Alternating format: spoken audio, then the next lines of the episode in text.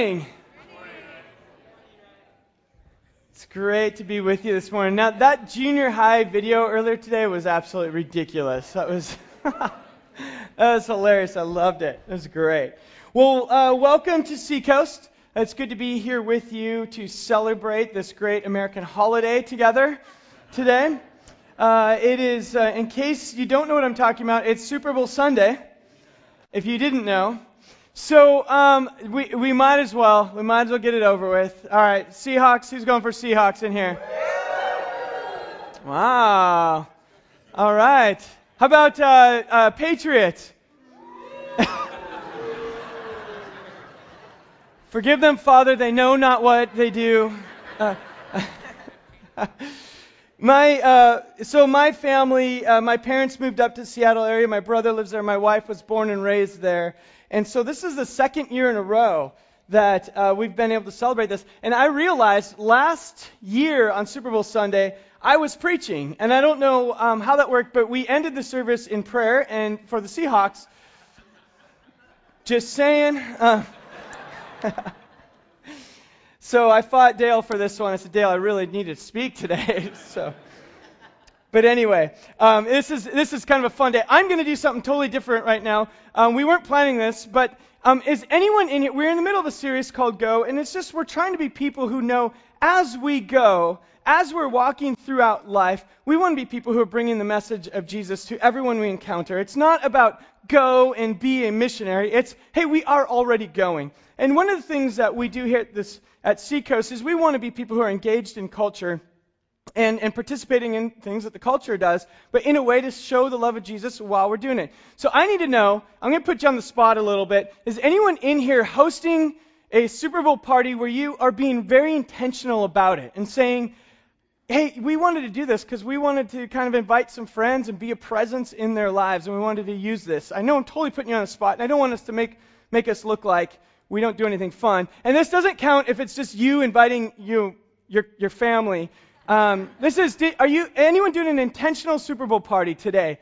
in this room? Yeah, we have some. Anyone else? I know there's some more out there. Okay, okay. Well, here's, here's what we have here. Someone in the church said that they want to help fund some of these Super Bowl parties. Seriously, I know you can give it to me later. All right, so.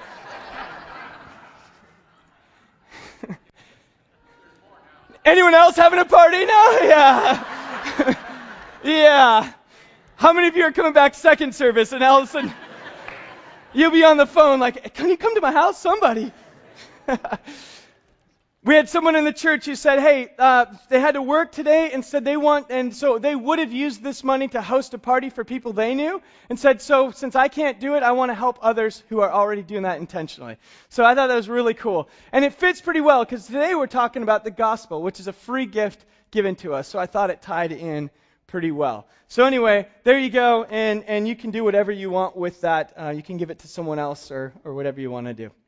But anyway, so today, yes, it is Super Bowl Sunday, and uh, Seahawks are in the Super Bowl, which a, a couple weeks ago, and if you follow football, you will know a couple of weeks ago, I, my, my son had a tournament down in Chula Vista, a baseball tournament. I was driving there and listening to the Seahawks game on the radio. And when Russell Wilson, who's their quarterback, threw his fourth interception, they were losing by two touchdowns, and they had three and almost four minutes left in the game. And I just I turned it off and said, well, it was a good run, and I was you know I was down in Chula Vista anyways, and I had to you know go watch uh, my son's game. So I turned it off and said, it's okay, it's over, and and I went in to watch the game. And those of you who do follow football, you will know that kind of something crazy happened. About 25 minutes later, I pulled out my phone just to pull up the update because that's what we do as fans, right? Even though we know it's misery, it's like, just show me how bad it is anyway. And I pulled it up, and the headline said, Seattle uh, surmounts this improbable comeback. And I just thought, like, wait, what? That's no, they didn't. You can't do that. You kidding me? So, I, and I looked it deeper, and I found out they they won. So I called my wife, who was at home, and and she's like, the phone's ringing. People on Facebook are all, everyone's saying Seahawks won, as if they don't know at that point, right? But it's kind of funny how all the fans just started calling each other and saying, like, we won. I can't believe it.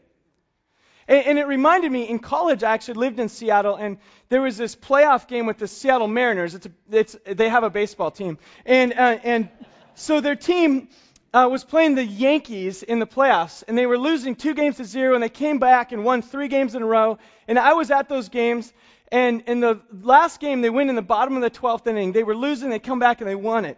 And I remember walking through the streets of Seattle an hour after the game, and it was crazy. Everywhere, people were just running around. And you got to remember, this is Seattle, not a whole lot of championships up there. And this was just a playoff series. But they were running around. There's like people coming up to me, hugging me, and saying, Mariners won, man. I love you. just like, I don't know who you are, but great. I'm glad you love me. But I got to thinking, you know, fans were kind of crazy, aren't we, when it comes to our teams when they win? It doesn't take long for these messages to spread. It doesn't, it's not hard to share that good news. It wasn't unusual that a couple weeks ago when the Seahawks made this huge comeback, that everyone in Seattle were on Facebook telling the world that they won. And yes, I am using this as a tie in to our spirituality. And I'm not going to be so naive to compare it and say, we should be so passionate about Jesus Christ that we run through the streets screaming it out. Now, should we? Probably if we really encountered God and, and thought about the majesty of God, maybe that would be our response. But we do know that there's some cultural realities that probably that wouldn't work so well. But this morning, what we want to talk about is what is the message of good news that we're talking about as Christians? And how, what is that story that we do want to share? And how should that affect how we share it? Now, we're in the middle of a series called Go, so we'll be working on this week after week and some specifics of how we can share this message. But today, what we want to look at specifically is what is this message? What is good news when we talk about it in Scripture? See, good news in Scripture, we use this word of sharing the good news. Maybe you've heard it before. It's really this word that's translated gospel throughout Scripture. The Greek word euangelion means the good news or a message of good news. And so when we talk about the gospel, we're talking about a message of good news. And this message is one that Paul writes in Romans chapter 1 verse 16. I have it on the screen for you.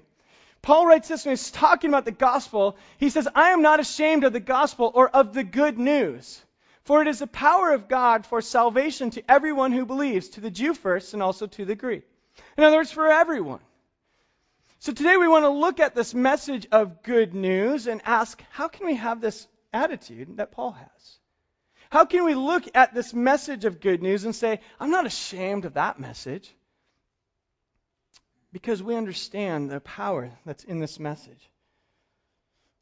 Paul also says in 1 Corinthians chapter 4 verse 1, he's talking about one of the things for us. He says, "Hey, let man regard us in this manner, in this manner as servants of Christ and stewards of the mystery of God." And he goes on to actually refer to we are taking care of the mystery or the message about God, the good news. It's something that's part of our identity. Servants of God, we're stewards of the good news or bearers of the message. And so today, as we look at this, we want to ask what is this message? How does this change us? And how do we kind of share it? We're going to explore this message of good news and how that understanding will shape us today. So join me in prayer before we really jump in. God, we thank you for this morning. We thank you so much for um, just for having fun together as a family of faith. Uh, we thank you for this message of good news and how it's changed many of our lives. And God, for anyone in here this morning who's still exploring and wondering if you are real or what this message is, I pray today you'd speak to them. That you'd help them, uh, maybe for the first time, open their eyes to the message that you are sharing the good news about you. So we thank you, God, and I ask that right now you'd speak through me. Let this be about you. Your name, amen. Before we dive in and really look at this, this idea of the concise message of the good news or the gospel, what, before we really look at what is this that we can share with others, what I want to do is take just a couple minutes. It's a couple preacher minutes, so give me some grace there. And, and to kind of walk you through what the story of Scripture is. Because to understand why we call the message of Jesus good news, we want to kind of take a step back and see what the greater story throughout Scripture is. And then what we're going to do is take just one verse in Scripture today and look at that and see how it points to why this message of Jesus is good news. And before we even do that, you may be here this morning and say, Hey, I'm not a follower of Jesus. And you may feel like you just walked into a meeting about you. when we're talking about those of us who follow, talking about how we can share this message with those who do not.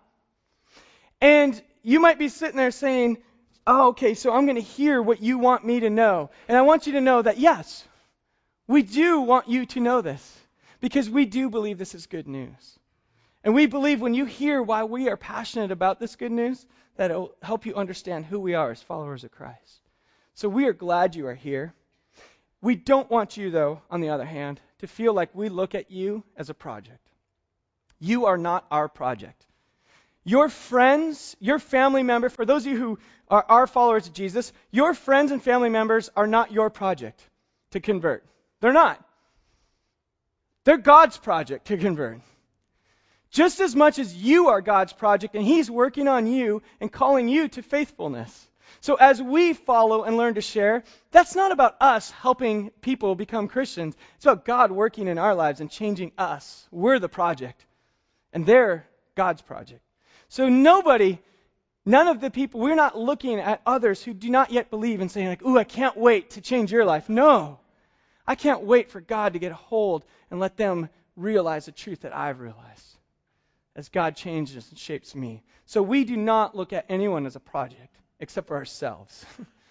and God has a lot of work to do on a lot of us, does he not?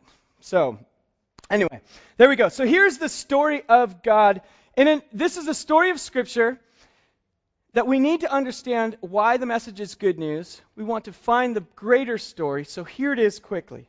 The story of God begins in the very beginning. It says, In the beginning, God. So all of our scriptures begin with this idea that everything flows from God. It begins with God.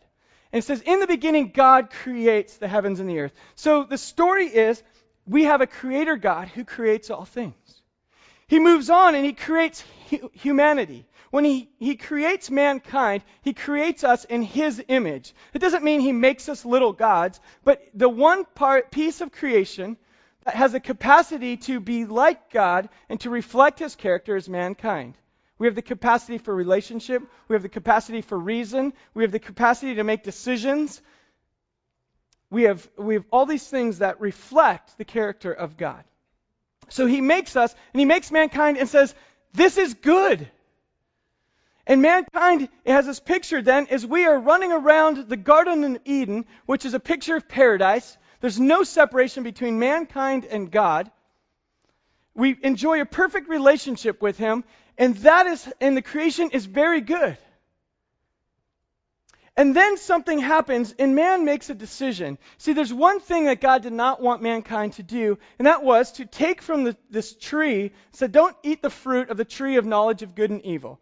Now, was it an actual tree with actual fruit? I don't know. Was it a regular tree that he says this is going to symbolize something? Yeah, I don't know. It doesn't matter. But what matters is something happened here that represents that mankind made a decision to go against what God wanted. Now, some of you might say, well, I think it's dumb that God gave them an option that He didn't want them to take. And that one option, God said, is do not take from the knowledge, the tree of the knowledge of good and evil. In other words, think through what this actually means. It was, I don't want you to take on the ability to make judgments on what is good and what is bad. Because though you're created in the image of God, the one thing you do not have is you are not omniscient. You're not all knowing. You're not all powerful and you're not omnipresent. You have an incomplete view of the world no matter what. And the one thing a judge needs to be able to do to have judgment is to have a complete view of things. And humanity will never be able to rightly make judgments. So the one thing we wanted, we wanted to be like God. And the very first result of that decision to say, God, we want that power too, the very first thing we felt was shame. Sin entered in. We no longer had this freedom to experience life without any severance or without any separation between us and God. We now were separated. And why? Because look what happens. When we make the decision to say we want to be able to judge between good and bad, all of a sudden we looked at people differently. In came shame, in came envy, in came je- jealousy, anger, impatience, lust, greed. All of these things now, because now maybe you don't measure up. Maybe I don't measure up. Hey, before sin, Adam and Eve were running around the Garden of Eden naked and unashamed, and they were saying, This is very good. At least man was. And, and and sin came in. They said, hey, we want to be able to judge what is good and what is bad. And the very first thing they did is they said, oh my goodness, I'm naked. I don't want you to see me this way. All of a sudden, they realized their handles had a little too much love on them. You know, and, and we were making these judgments. No longer could we measure up to each other. And sin enters in, and sin flows. So God creates us in this perfect state. And then we all sin. Now, some would say, hey, Ryan, it's not fair that Adam and Eve sinned and now I have to bear the burden of that. So let's take a moment away from theology for a second and say, okay, let's say they didn't sin. Have you ever experienced greed, anger, jealousy, lust, deceit? Anything? Okay, you have a sin nature. Good. So forget if, if it was handed down or not, we've got it. Paul writes in Romans chapter 3, verse 23 that all have sinned and fall short of the glory of God. So we all have sin. Now we exper- experience judgment, shame, guilt, envy, jealousy, all those things. We lose paradise. We lose that separation. God removes us from paradise.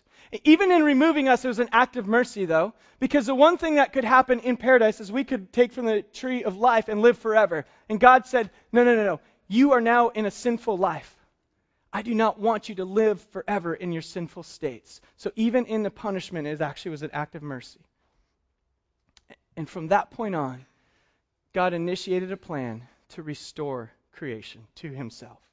The rest of Scripture is a story of God calling one family, Abraham's family, that becomes a nation of Israel, to be a picture of how he is working to restore and redeem creation, ultimately coming in his Son, Jesus Christ, the only perfect human to come and replace the sin, or to die for the sin for us.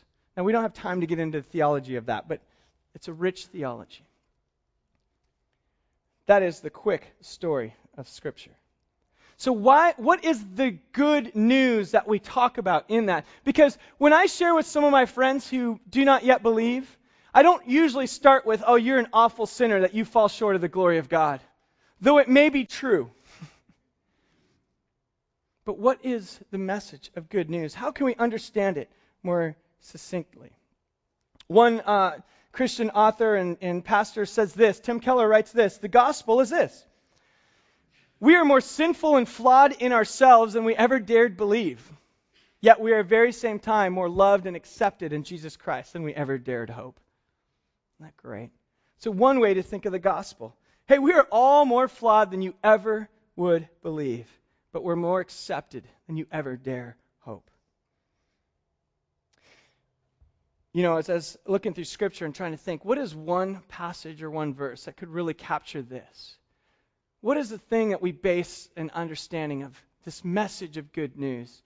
The fact that we're fallen, the fact that we need God, what is it that can help us know what is the message? I'm going to ask you to turn with me to a familiar verse for many of you. Because I think this one verse tells us the story. It's John chapter 3, verse 16. I even have it on the screen, even though I want you to turn to it. But look at here and let's read this together. Ready? All right. For God so loved the world that he gave his only begotten Son, that whoever believes in him shall not perish, but have eternal life.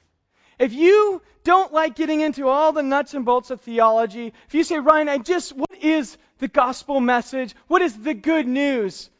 Memorize this, and you got it. And you have it. Today, what I want to do is take this verse, phrase by phrase, and show you what I mean.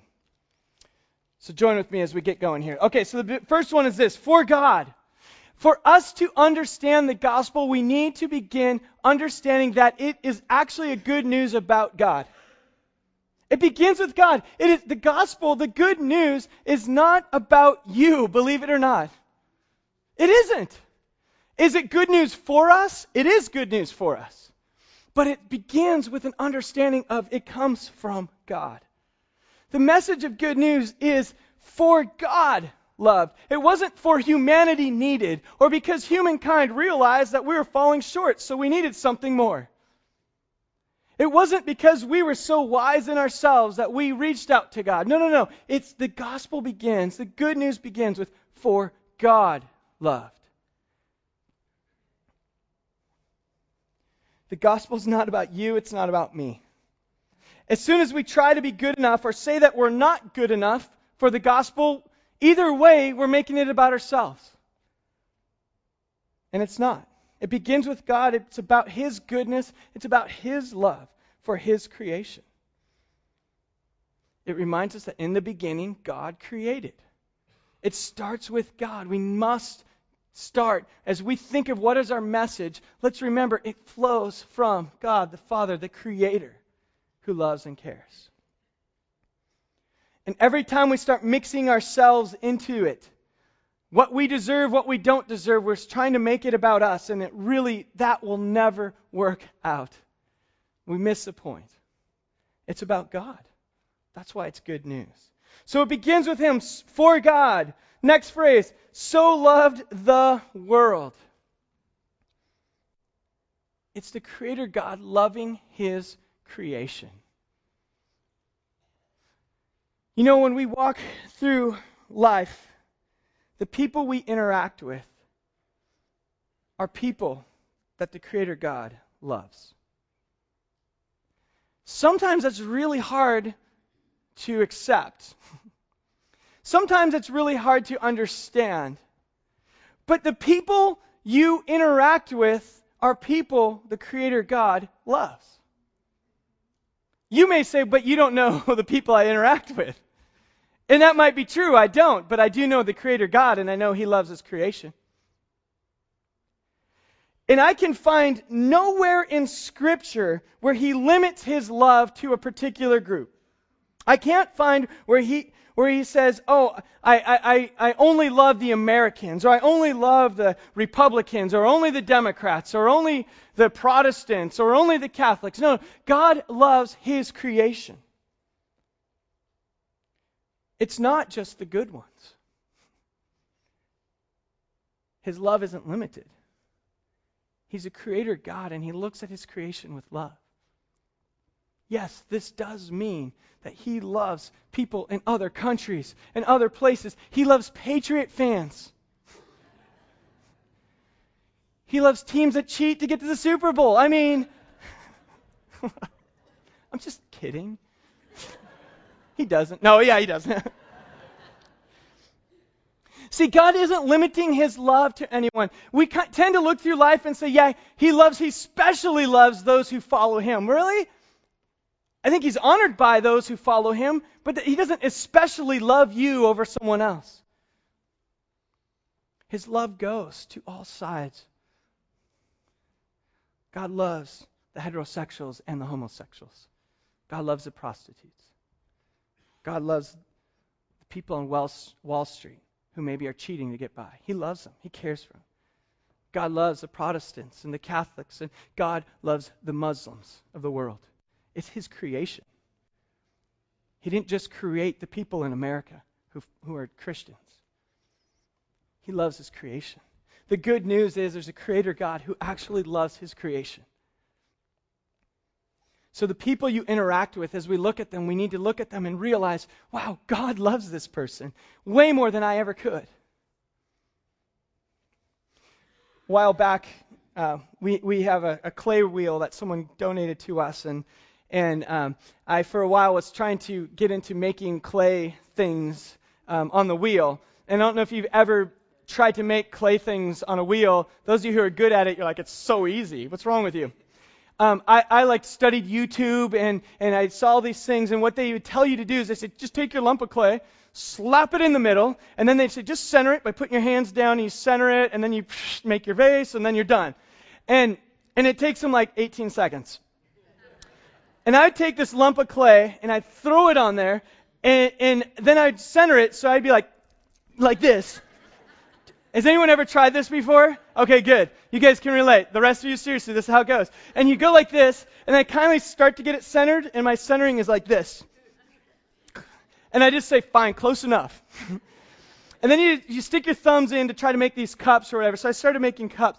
And I kind of stick my thumb in and get it going up a little bit, and it's more like this.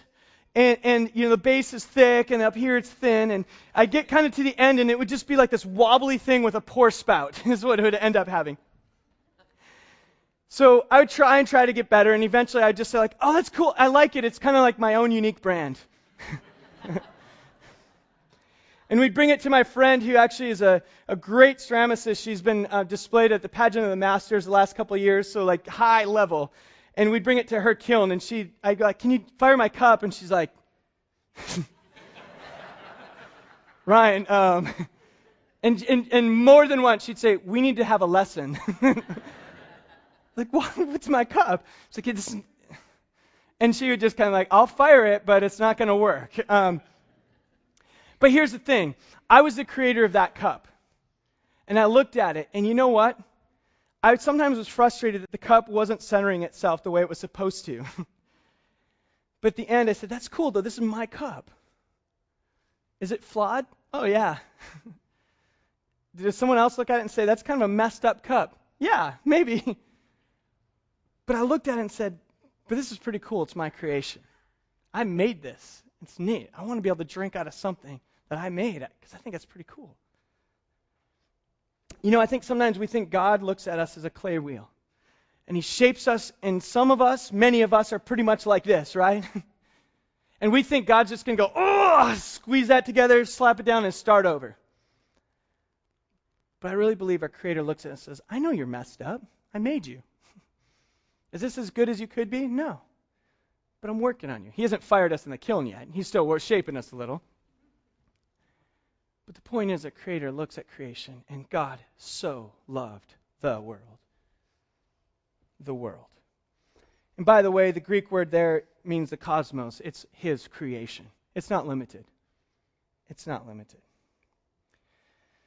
So God so loved the world that He gave. He gave. See, the crux of the message is this it doesn't go back to God so loved the world that He expected something from us.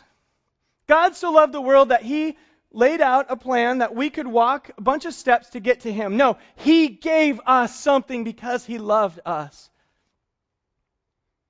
The good news is God gave. Again, it starts and flows from God the Father. He gave a gift.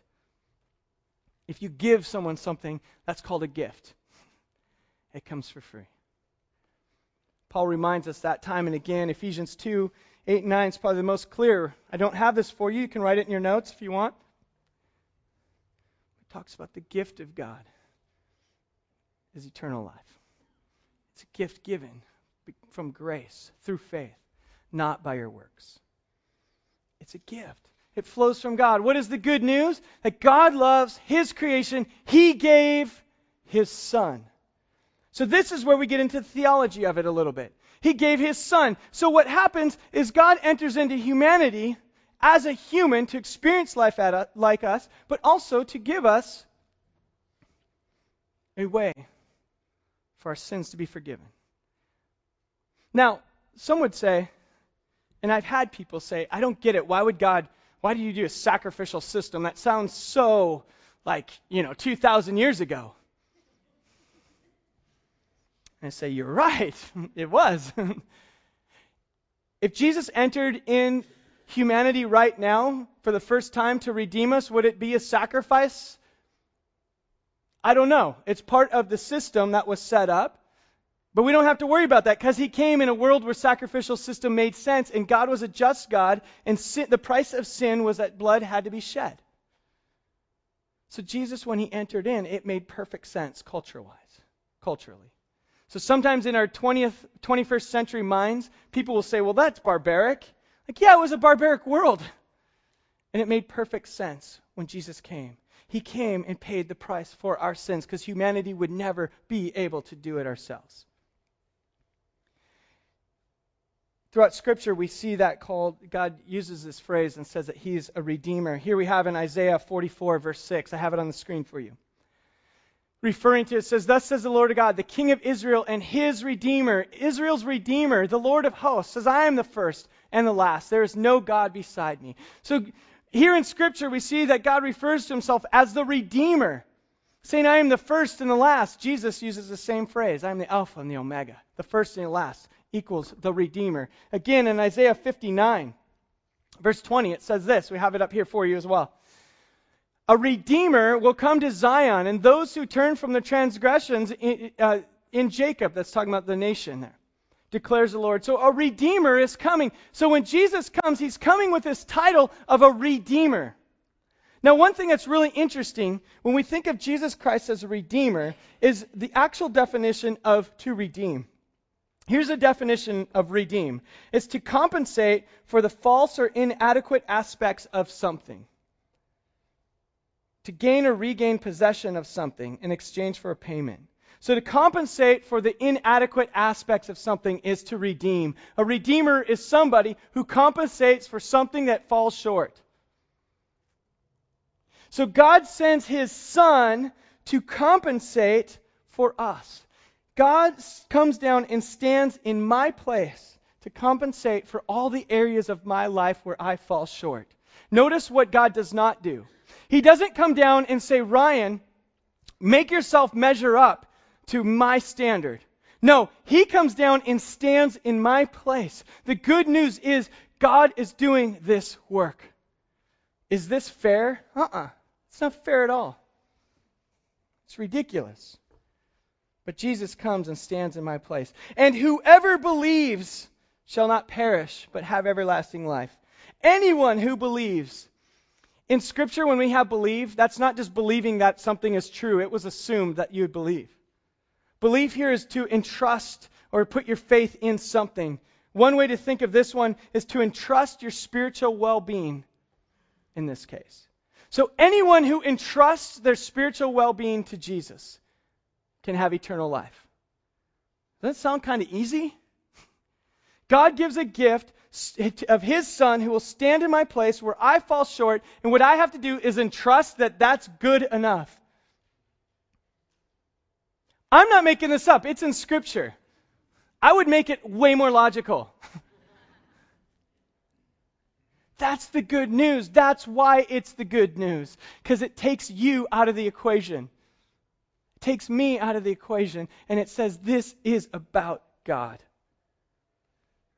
See, the gospel, the good news, is that God stands in our place, that God is good enough.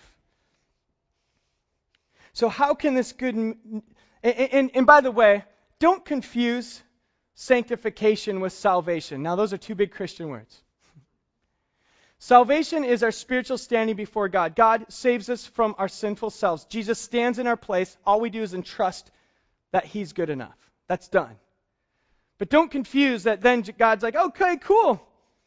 Jesus does say, now go and sin no more. In other words, start to become like me. But that has no bearing on your eternal status as it relates to justification. You're already in God's eyes forgiven. Again, doesn't make sense. Does he want you to change and be in his likeness? Of course he does. Paul says, where sin abounds, grace abounds even more. Because no, your sin can never be more powerful than what Jesus did on the cross. Ever, ever, ever. So no matter how much sin you have, Jesus' grace will abound more. Then Paul says, so should we go on and sin so that we get more grace? He says, no, idiot. Seriously, look it up. We like to say, come as you are, but for God's sake, don't stay that way.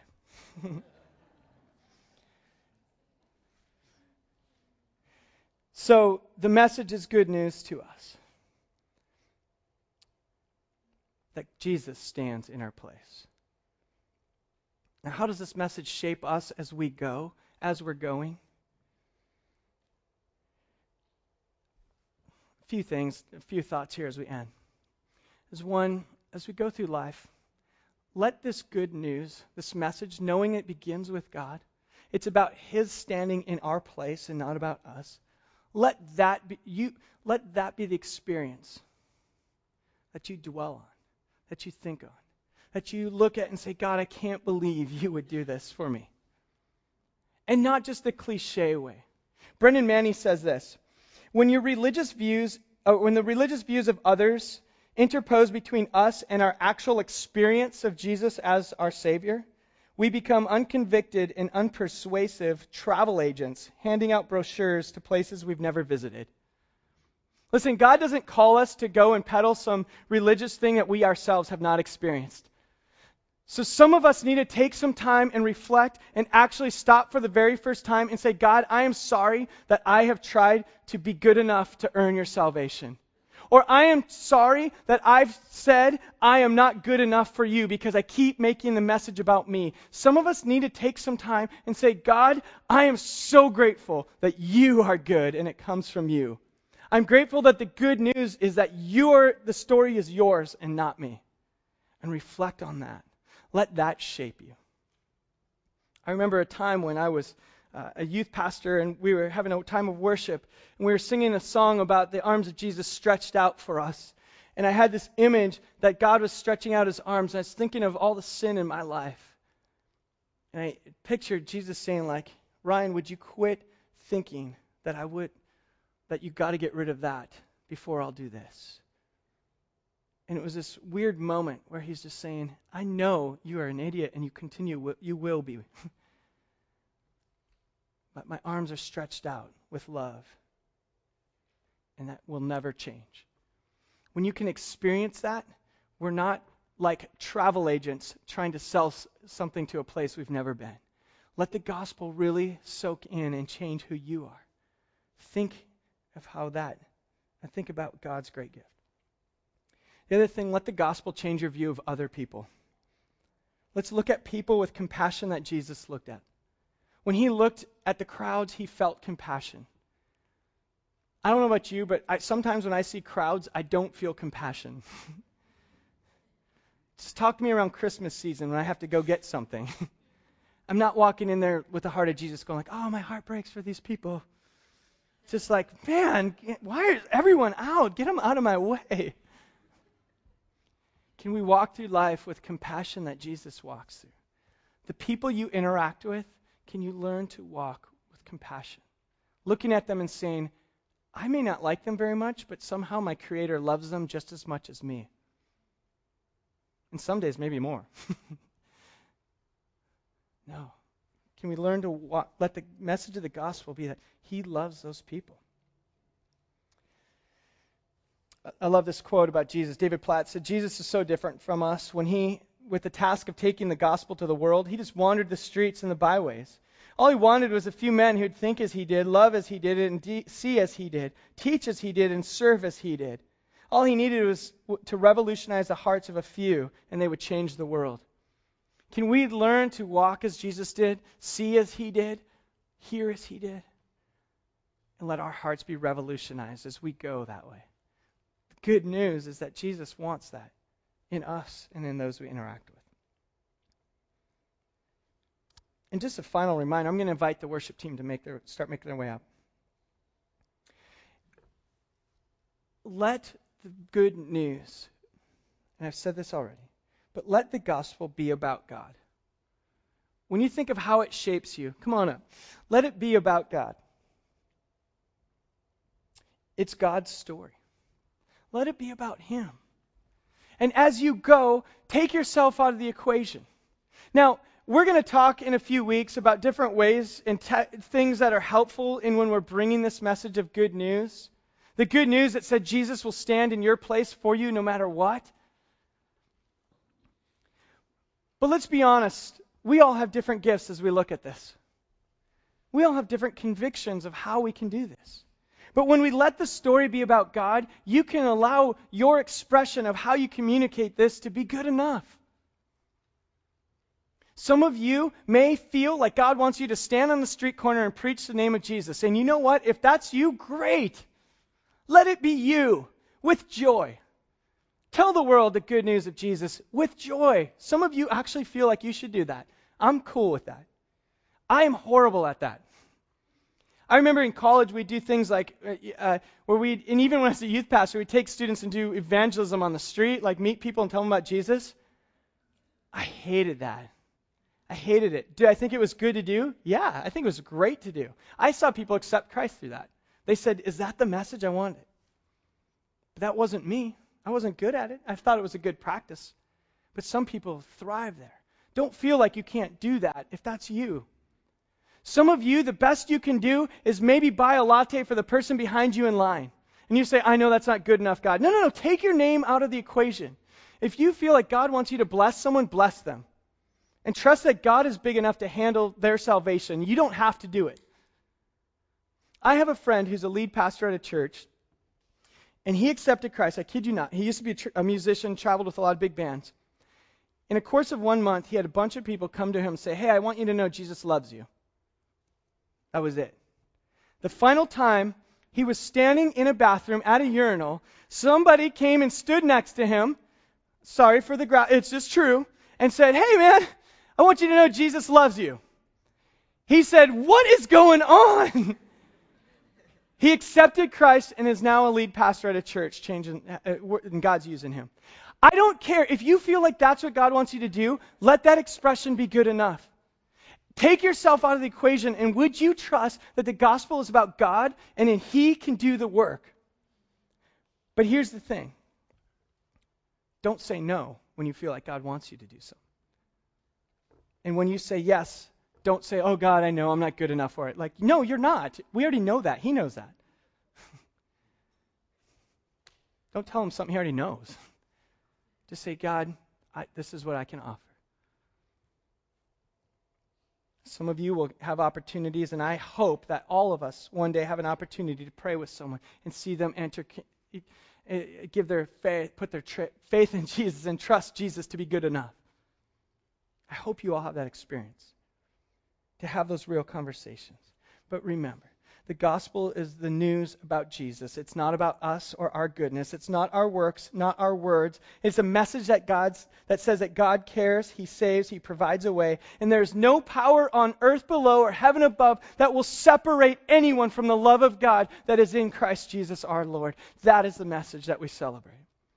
And so as we end, we're going to end with, with a song or two that are all about saying, God, you know what?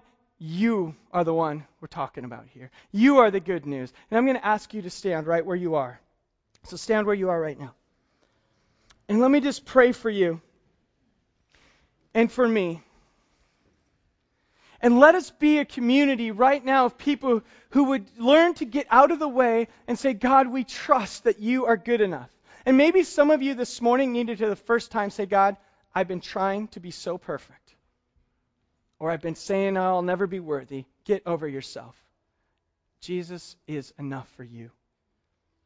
And the people you interact with this week are loved by your God. Would you let God be the good news through you?